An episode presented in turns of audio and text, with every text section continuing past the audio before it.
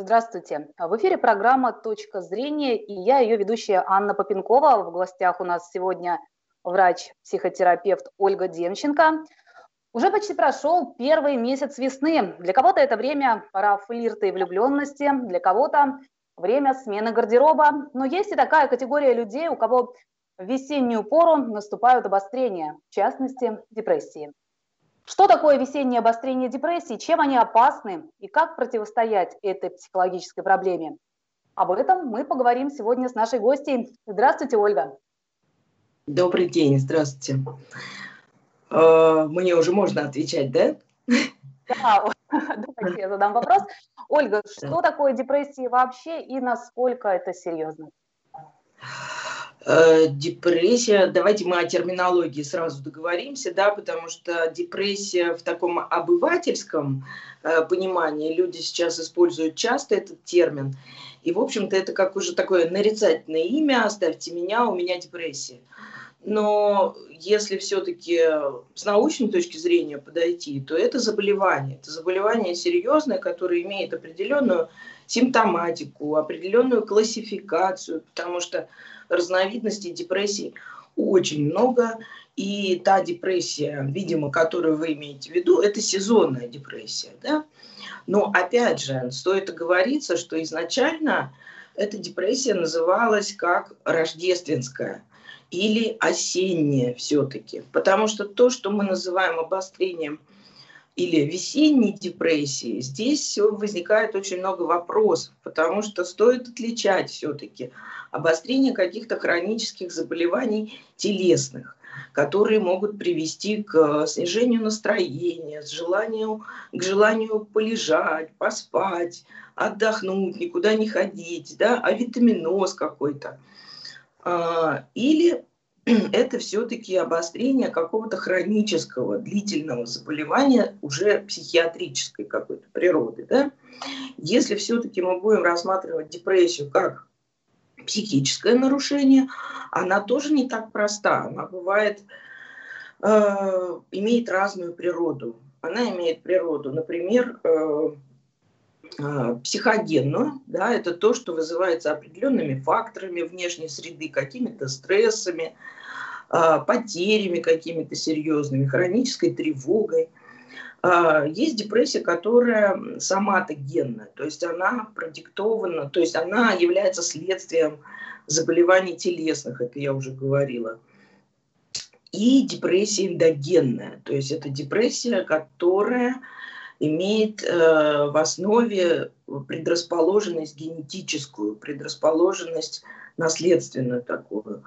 И если говорить о вообще депрессии как явлении, как заболевании, которое действительно беспокоит сейчас врачей и людей во всем мире, это все-таки а, расстройство, психическое расстройство, которое в основе а, своей имеет несколько факторов.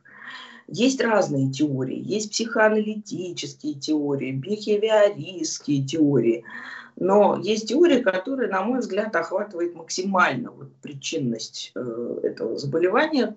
Это биопсихосоциальная. Многие психотерапевты еще и э, добавляют духовную. То есть вот эти четыре аспекта влияют на то, э, возникнет это заболевание или нет. Да? Если разобрать по очереди, то биологическое, биологический аспект – это аспект, который касается нарушения биохимических процессов в нашем головном мозге. То есть, когда снижается выработка гормонов радости, я сейчас не буду названиями да, оперировать, когда снижается выработка мелатонина, главного гормона нашего, который влияет на циркадные ритмы нашего мозга, на наши циклы биологические. И в общем-то, биологическая теория, э, биологический аспект, вернее, этой теории э, немаловажен. Потому что люди часто думают, что да подумаешь, возьми себя в руки, что ты тут раскис. Вот это не работает в данном случае, потому что человек просто ну, физиологически не может это как-то изменить. А, второй... психиатру, да? Конечно, конечно, мы об этом обязательно скажем. Вот, потому что депрессия как заболевание, оно нуждается в лечении у врача.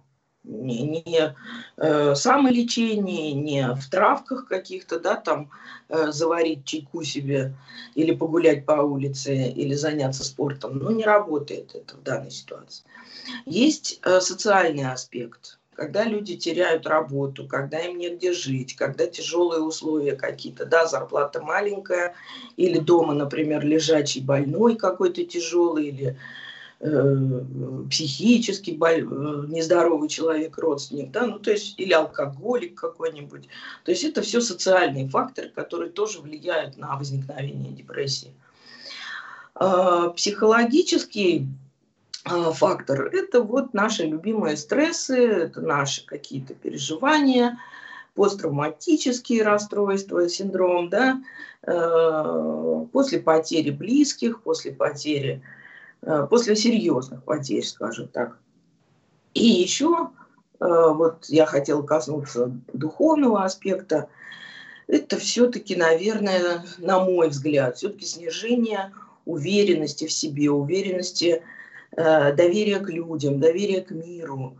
Э, потому что, знаете, все говорят, там, некоторые психологи говорят, это вот снижение самооценки. В основе лежит одиночество, снижение самооценки. Но я хочу сказать, что самооценка-то у нас всегда высокая.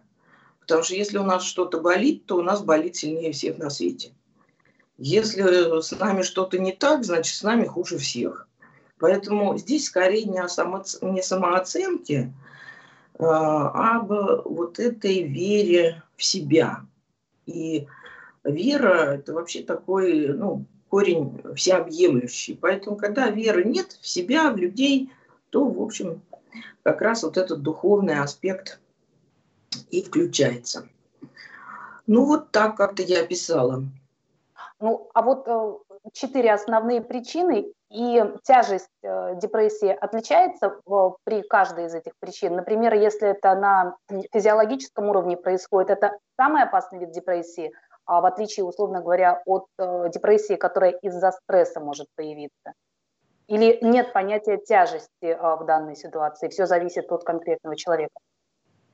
Есть степень выраженности симптомов, потому что э, Э, от этого, вернее, это зависит от очень многих факторов, от ситуации, в том числе от времени года, да, потому что когда осень, у человека депрессивного вообще даже надежды впереди нет, потому что весенняя депрессия – это когда э, все не очень хорошо, все как-то грустно, но зато скоро лето, все как-то будет вот гораздо веселее, да, но все-таки степень тяжести, она зависит э, и от э, качеств личности, да, акцентуации вот личности.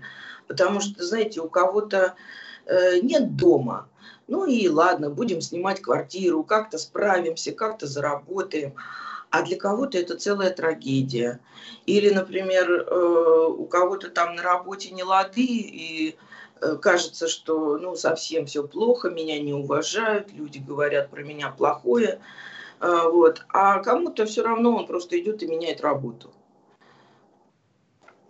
А Поэтому... есть какие-то э, типы людей, э, психотипы, или как это правильно называется, которые в зоне риска, да, э, в плане депрессии находятся. А, может быть, это холерики, меланхолики, интроверты, экстраверты. Вот можно как-то сказать, кто более подвержен риску?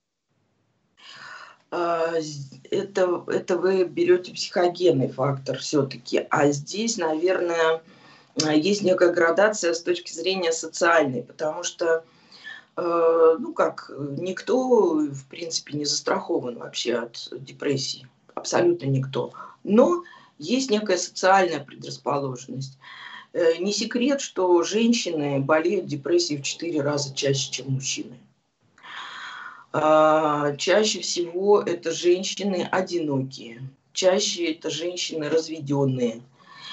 Э, это женщины, которые э, склонны к поиску каких-то альтернативных способов справиться с тревогой, например, алкоголь. То есть, э, в общем-то, но вот при этом парадокс, что мужчины в четыре раза реже болеют депрессией, Но у, как по количеству суицидов мужчины в четыре раза кончают жизнь самоубийством. И это именно этим-то и страшно, это заболевание. Потому что, э, в общем-то, это влияет и на... Это ведь захватывает часто и трудоспособное население тоже. Хотя и дети болеют депрессией, и старики одинокие, и пациенты, у которых э, тяжелое соматическое заболевание, например, онкология. А, поэтому о каждой категории можно говорить отдельно. У детей а, по-своему депрессия протекает, у стариков по-своему, у среднего возраста по-своему. А если говорить о детях, то дети с какого возраста могут заболеть депрессией? Это, наверное, не пятилетние, да, это подростковый возраст? Считается, нет, на самом деле дети и в 3 4 года могут заболеть, учитывая, что вообще невротический склад личности и невроз формируется у нас в возрасте где-то 5-6 лет, именно как раз когда идет завершение уже формирования личности, э, то депрессии возможны, просто они э, в детском младшем возрасте а, имеют свои особенности в подростковом. Естественно, это кризисный возраст, там тоже очень часто встречаются депрессии. Я последнее время как-то так сложилось, много а, работаю со студентами, причем со студентами достаточно такого серьезного технического вуза. И депрессии очень частые, часто встречаются и из-за нагрузок, и из-за того, что вот это поколение, которое сейчас учится, это конец 90-х, начало 2000-х, эм, у них нет, э, не хватает им неких ценностей базовых, нет опоры внутренней. И, конечно, когда какие-то трудности вот накапливаются, у них э, часто что-то ломается внутри. И с ними тоже идет долгая работа. Но мы будем говорить о том, что вообще делать в такой ситуации, да? Да, и давайте -то плавно подходим к клиническим проявлениям депрессии. А в чем выражается, по каким признакам человек сам может понять, что у него депрессия, и окружающие тоже, да, близкие люди. А, например, а, вот подростки часто любят а, писать какие-то депрессивные стихи, рисовать картинки в черных цветах э, с какими-то отсылами, э, не знаю, к потустороннему загробному миру, это э, признак депрессии или это просто у них переходный возраст и бояться не стоит? Это как пример. А, опять же, все настолько индивидуально, все настолько индивидуально. Есть классическая триада симптомов депрессивных, на которую опираются все психиатры и психотерапевты это снижение настроения, это э, снижение мышления и снижение двигательной активности. А к, эти, к этой основной триаде уже идут э, чередой много-много разных симптомов, потому что, опять же, повторюсь, депрессии бывают разные. Бывают депрессии маскированные, например, которые скрываются под маской различных э, соматических заболеваний. Пациенты ходят с этой со своей тревогой по поликлиникам. Около 70% пациентов поликлиник, как ни странно, это пациенты с депрессией потому что в основе там еще и тревога лежит, и вот они ходят, обследуются, обследуются, обследуются, ничего у них не находят, но до диспансера, до врачей, э, психиатров и психотерапевтов такие пациенты э, доходят уже потом. Ну, оно и неплохо, они прошли диспансеризацию, это, в общем, тоже неплохой вариант, но это очень такой долгий путь. Бывают депрессии реактивные, вот то, что я говорила, после потери близкого, например, после какой-то страшной аварии, землетрясения. Э, э, там э, присоединяется вот этот ужас, безысходность, суицидальные мысли, такое предсуицидальное состояние – вот. А, есть, э, ну, в общем-то, я сейчас, чтобы не увязать вот в этих симптомах, здесь, знаете как, сразу видно, когда человек действительно вот просто не может, не может э, за собой ухаживать, ему лень умываться, лень э, голову мыть, лень одеваться, он как-то неряшливо одевается, он перестает, либо перестает есть, то есть нет аппетита, да, либо э, наоборот начинает заедать эту тревогу, поправляется. Поэтому лишний вес – это очень часто тоже признак депрессии хронической. Э, естественно, нарушается сон, потому что нарушаются биохимические процессы, нарушаются циркадные ритмы мозга, и человек вместо того, чтобы ложиться вовремя, у него сбивается ритм, он полночи ходит, потом с утра он встать не может. Ну, в общем, э, все сбивается. А Еще один из признаков проявления депрессии, это я, когда готовилась к эфиру, читала, а, когда человек не может сделать, а, казалось бы, простой выбор, который легко сделать в ситуации, когда ты не находишься в депрессии. Как пример, да, в магазине два пакета молока разных марок, одинаковой жирности, примерно одинаковой ценовой категории. Он стоит и часами, да, не может определиться, какой пакет с молоком ему выбрать. Невозможность сделать э, простой выбор – это признак депрессии, верно я понимаю? Ну, косвенный, косвенный, да, потому что, в общем-то, я уже говорила, что замедляется мышление, и, в общем-то, учитывая вот эти мысли такие печальные, грустные, я так языком депрессивного пациента скажу, а смысл? Да? Вот, то есть нет, нет радости в жизни. То есть вот ключевое – это потеря радости. Вообще э, многие мои коллеги считают депрессию, знаете, такой молчаливой истерикой, когда внешне вот это все уныние, а внутри душа просто кричит, просто плачет, потому что не находит выхода, не знает, куда идти. Ощущение одиночества, и даже не одиночества, а некой такой одинокости, когда меня никто не... Ой, простите, прервалось. Когда, да, э, когда меня никто не, не понимает, не, не любит, э, все меня дергают, все от меня чего-то хотят. Вот. И поэтому, конечно, проще зависнуть и смотреть на эти два пакета молока, потому что ну, некое такое трансовое состояние возникает.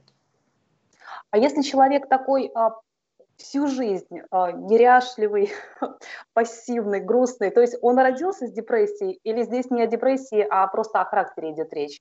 А, то есть депрессия – это когда а, человек резко поменял свое поведение в сторону тех же признаков, правильно?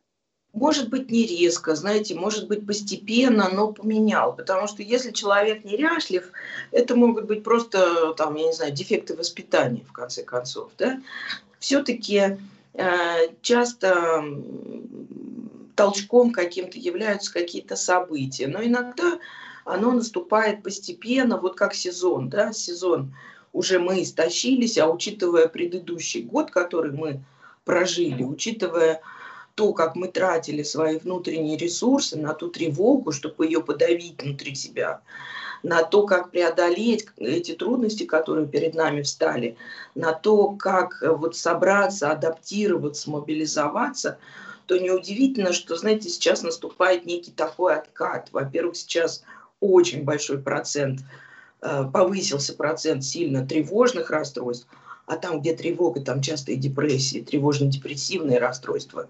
Сейчас просто вот э, на каждом шагу.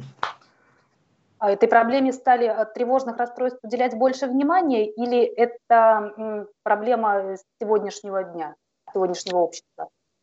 А, знаете как, ну, последний год может быть чуть больше внимания, но вообще э, мы живем в век тревоги. Даже не годы и даже не десятилетия, а мы живем век тревоги. Виной тому в том числе и урбанизация. И, конечно, когда появились интернет, э, различные технические всякие гаджеты, э, мозг у нас перестраивается, случаются сбои. Ну, в общем, это целая огромная тема, о которой можно бесконечно говорить, но для жителей больших городов это вообще огромная проблема. Это большая проблема. Как лечить депрессию? А, наверное, есть несколько подходов, правильно, в зависимости от а, причины ее появления. Да. Ну, во-первых, ее надо диагностировать. Для этого надо обратиться к врачу, к психиатру, психотерапевту для того, чтобы поставить диагноз. Потому что в зависимости от того, а, как э, синдромально, вот какие синдромы да, сопутствуют ей, от этого будет зависеть лечение. И если это тревожная депрессия, это одно. Если это ипохондрическая депрессия, когда человек ищет у себя все время болячки, это другое. Если это реактивная, это третье, ну и так далее, до бесконечности. И в зависимости от этого сейчас, слава богу, фармацевтическая промышленность э, развита так хорошо, особенно, э, особенно не наша, вот, то, вот, то сейчас большой спектр э, лекарственных средств, э, которые действительно помогают справиться с депрессией и даже сделать так, чтобы, в общем-то, она не возвращалась. Э, просто нужен грамотный врач, нужен важный, важен э, грамотный подбор препаратов, Э, это все мифы о том, что антидепрессанты это страшно, это все мифы о том, что можно стать зависимым. Физической зависимости антидепрессанты не вызывают. Психологически, ну, у тех людей, которые думают, что волшебная таблетка им поможет во всем, э, может вызвать. Но для этого как раз есть психотерапия. Поэтому здесь не только медикаментозное лечение нужно, но и лечение психотерапевтическое обязательно. А, сначала обращаться к психологу, психотерапевту или сразу идти к психиатру, если э, диагноз не поставлен, просто чувствуешь э, себе, у себя какие-то признаки депрессии? Э, Кто я, я, я бы предложила таким образом поступить. А, если вы еще не знаете вообще, депрессия это или нет, просто как-то стало тоскливо, хочется спать, хочется по вечерам есть, а с утра аппетита нет, да, то есть смысл все-таки начать с себя. Есть смысл позаботиться о том, чтобы в квартире было как можно больше света. Вот, э, я предлагаю вообще, в общем-то, э, в интерьере и в э, окраске стен использовать светлые тона, потому что это очень хорошо влияет как раз на выработку мелатонина, ой, не, не мелатонин, мелатонин ночью вырабатывается, э, на выработку гормонов э, счастья и вообще светотерапии. Есть такое понятие, как светотерапия. Именно солнечный свет, да, гулять не вечером перед сном, а гулять с утра, например, когда светло, когда солнышко, а, отрегулировать э, свой режим питания, режим сна, больше употреблять продуктов, которые содержат э, серотонин, там бананы, сухофрукты, шоколад. Э, то есть э, такие обычные, нормальные человеческие вещи подкорректировать, которые, может быть, там за зиму подзабыли, да, привыкли есть больше углеводов зимой, пора, в общем, уже к весне готовиться. И если, ну, между прочим, хорошая трава – это зверобой. Э, зверобоя одна из э, самых лучших наших российских трав, которая обладает хорошей, хорошим противотревожным антидепрессивным действием. Поэтому можно купить в аптеке э, чаи, зверобоя и, в общем, тоже пить.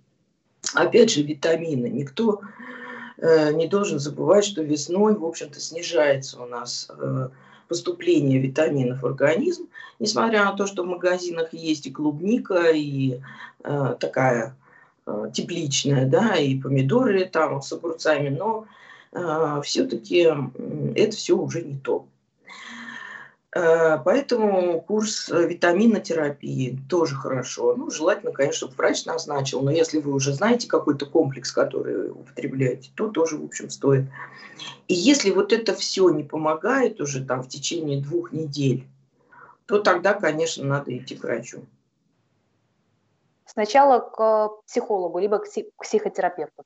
Не к психиатру. Я бы, я бы предложила сразу к психиатру пойти именно к психиатру, потому что психолог некомпетентен в лечении депрессии, потому что если там требуется медикаментозное лечение, то могут назначить только психиатр и психотерапевт, потому что психотерапевт, он же и психиатр. Вот. А затем уже не надо бояться. Сейчас столько мифов. В 1993 году отменены, отменены всякие учеты. Нет, сейчас никого ни на какой учет не ставят. Это не помешает вам получить водительские права, и никаким образом это на работе на вашей не станет известно. Просто вы попадете в руки хорошего специалиста, потому что психиатры, ну это вообще отдельная каста врачей, это люди глубочайшие, умнейшие и, как правило, милосерднейшие. Поэтому я бы, э, вот, я всегда борюсь с этими мифами. А вот у меня вопрос э, от человека, который страдает депрессией уже много лет. Она у него в хронической стадии, то хуже, то лучше. Э, у него вопрос такой, как научиться э, во время депрессии, в том числе, делать только то, что хочешь. Например, ему не хочется делать выбор в пользу того, чтобы идти на работу. Как в таких случаях поступать? Идти на работу, не идти, делать над собой усилия именно в состоянии обострения. В состоянии обострения. А, к сожалению, он не написал, проходит ли он курс психотерапии. Да? Потому что если человек проходит курс психотерапии, то все эти вопросы как раз решаются на психотерапии. Если он находится в периоды обострения на медикаментозной терапии, то э, амбулаторно прекрасно это все лечится. Для того, чтобы лечить депрессию, совершенно не надо лежать торжественно дома или тем более в больнице. Э, можно вполне ходить себе на работу, э, может быть, функционал как-то уменьшить свой, договориться со своим руководителем, но э, двигаться всегда лучше, чем не двигаться. Другое дело то, что заставлять себя насиловать душу свою в такой ситуации неэффективно. С собой надо договариваться. То есть опускать руки и ничего не делать – это не выход, это усугубит ситуацию это не выход, но и судорожно искать выход тоже смысла нет. Знаете, вот все-таки принятие своего состояния, принятие того, что да, э, я столкнулся с этой э, трудностью, с этим заболеванием, а, оно уже дает э, очень большой процент успеха. Потому что именно договариваясь, знаете, как вот я уже, по-моему, говорил, да, что старые доктора называли депрессию дамой в черном. Вот, ну вот пришла она, да, не будешь же ее пинками выгонять. С ней надо как-то вот поговорить, может, сама захочет уйти. А, поэтому вот никакого насилия в данной ситуации. И это и к родственникам а, а, относится. То есть не надо теребить а, а, своего там брата, свата, мужа. А, просто отведите его к врачу. Позаботьтесь. Ну да, но у нас, видите, у нас еще такая трудность. У нас э, когда-то в 90-е годы разделили две службы, э, психиатрическую и наркологическую. И у нас теперь очень часто, ведь э, депрессия, она с алкоголизацией еще очень связана. И люди, и здесь такой вот парадокс, учитывая, что алкоголь это депрессант, и чем больше человек выпивает, тем больше он скатывается в эту депрессивную яму. И здесь опять же нужны специалисты для того, чтобы разобраться, что первично. Алкоголизм или депрессия. Потому что, вот, например, если взять известного э, нашего э, еще советского знаменитого э, шахматиста Алехина, да, чемпиона мира, Алешина, Алешина, простите, вот, э, у него депрессия, он покончил жизнь самоубийством, у него депрессия была на фоне именно алкоголизма. И если бы он попал к наркологу в первую очередь, то успех лечения был бы лучше.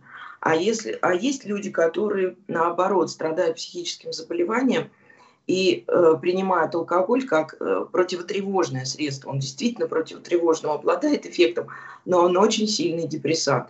И они тоже загоняются, и потом приходят к наркологу. А нарколог этим не занимается. Здорово, если вам удалось попасть к замечательному доктору, который и психиатр, и нарколог. Вот это вообще замечательно. Тогда э, эффект будет лучше. А у нас вот почему-то так э, в связи с оптимизацией нашего здравоохранения все это теперь по разным сторонам, и бедные пациенты ходят туда-сюда, непонятно, куда им прибиться. Скажите, пожалуйста, а по цвету одежды, по предпочтениям цветовой гаммы, а, можно понять, в каком а, состоянии психологическом человек находится? Если он предпочитает цвета, Честно говоря, знаете, я научных работ на эту тему не читала, но по своим наблюдениям, э, вот по своему опыту могу сказать, что да, пациенты в обострении или там, первичном каком-то эпизоде депрессивном, они выбирают цвета темные, немаркие, черные. В общем, так как-то не очень невзрачненько выглядят. А, и к завершению нашего разговора, э, ведут ли э, депрессии затяжные э, к суицидам? Я так понимаю, что если не лечить, то исход может быть печальным. Даже, даже не затяжные. Даже не затяжные. Иногда депрессивный эпизод, первый раз возникший в жизни человека, может его так напугать, он может э, в такое, э, такое состояние впасть, что вот именно этим и страшно это заболевание, страшно вернее. Поэтому я все-таки настаиваю, чтобы люди обращались к врачам. А по статистике э, суициды в каком возрасте чаще совершаются на фоне депрессии? А, вот э, удивительно, но в любом. И в подростковом возрасте мы уже с этим сталкиваемся, да, по телевизору очень часто показывают э, сюжеты про это. И пациенты, старики одинокие, социально дезадаптированные, которые э, никому чувствуют себя ненужными.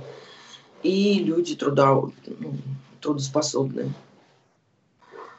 Поэтому вот все очень... Знаете, как вот интересная история про Э, Наполеона Бонапарта, когда он э, вернулся в 1813 году во Францию, у него наступила тяжелейшая депрессия. Но в отличие вот от э, женского варианта реагирования, он решил пуститься во все тяжкие. Иногда мужчины, чтобы справиться со своей депрессией, ищут такой некий антидот, они ищут адреналин. И он там и в дуэлях участвовал, и, в общем, ну, в общем, в драках, и все было очень так сложно. Ну, потом, в общем, его близкие стали о нем заботиться, но в, в жизнь э, вмешались э, юристы его осудили и отправили на остров Святой Елены, где он, собственно, в депрессии и закончил свою жизнь. Вот такая грустная история. Но при этом э, в современном мире, при э, современных возможностях медицины, как вы сказали, э, если депрессию заметить и начать лечить вовремя, она вылечивает. Как она, да, длительная ремиссия, да, по крайней мере, если человек еще при этом работает с психотерапевтом, то будет вообще все хорошо. И последний тогда вопрос. Э, если не лечить э, депрессию, она может привести к каким-то другим психическим расстройствам, психоз, шизофрения, например, либо что-то еще, подцепить какие-то дополнительные она может усугубляться. Во-первых, она может быть э, просто частью какого-то серьезного заболевания, да, и э, для этого и проводится диагностика дифференциальная, потому что депрессия бывает и при маниакально-депрессивном психозе, и при биполярном расстройстве, и при шизофрении, и при алкоголизме и даже там при тиротоксикозе, и при сахарном диабете, и после инфаркта миокарда – то есть вот здесь очень важно понимать, от чего эта депрессия, да, после чего она возникла, или является ли она частью. Но если ее не лечить, она, конечно, будет, эта дама в черном, приходить, приходить и задерживаться надолго. И мы уже говорили, что это страшно вот э, грустным таким выбором человека, как суицид. Ну, чтобы не заканчивать на печальной ноте все-таки а, подытожим, да, о том, что а, депрессию лечить нужно, а, можно и есть шанс, что все будет хорошо. Я напоминаю, что в эфире программы «Точка зрения» была врач-психотерапевт, психиатр Ольга Демченко. Для вас в студии работала я, Анна Попенкова. Ольга, спасибо огромное за интересную беседу. Надеюсь, да. в нашей Спасибо. жизни будет как можно меньше депрессий. Всего доброго. Обязательно. Да, всего доброго.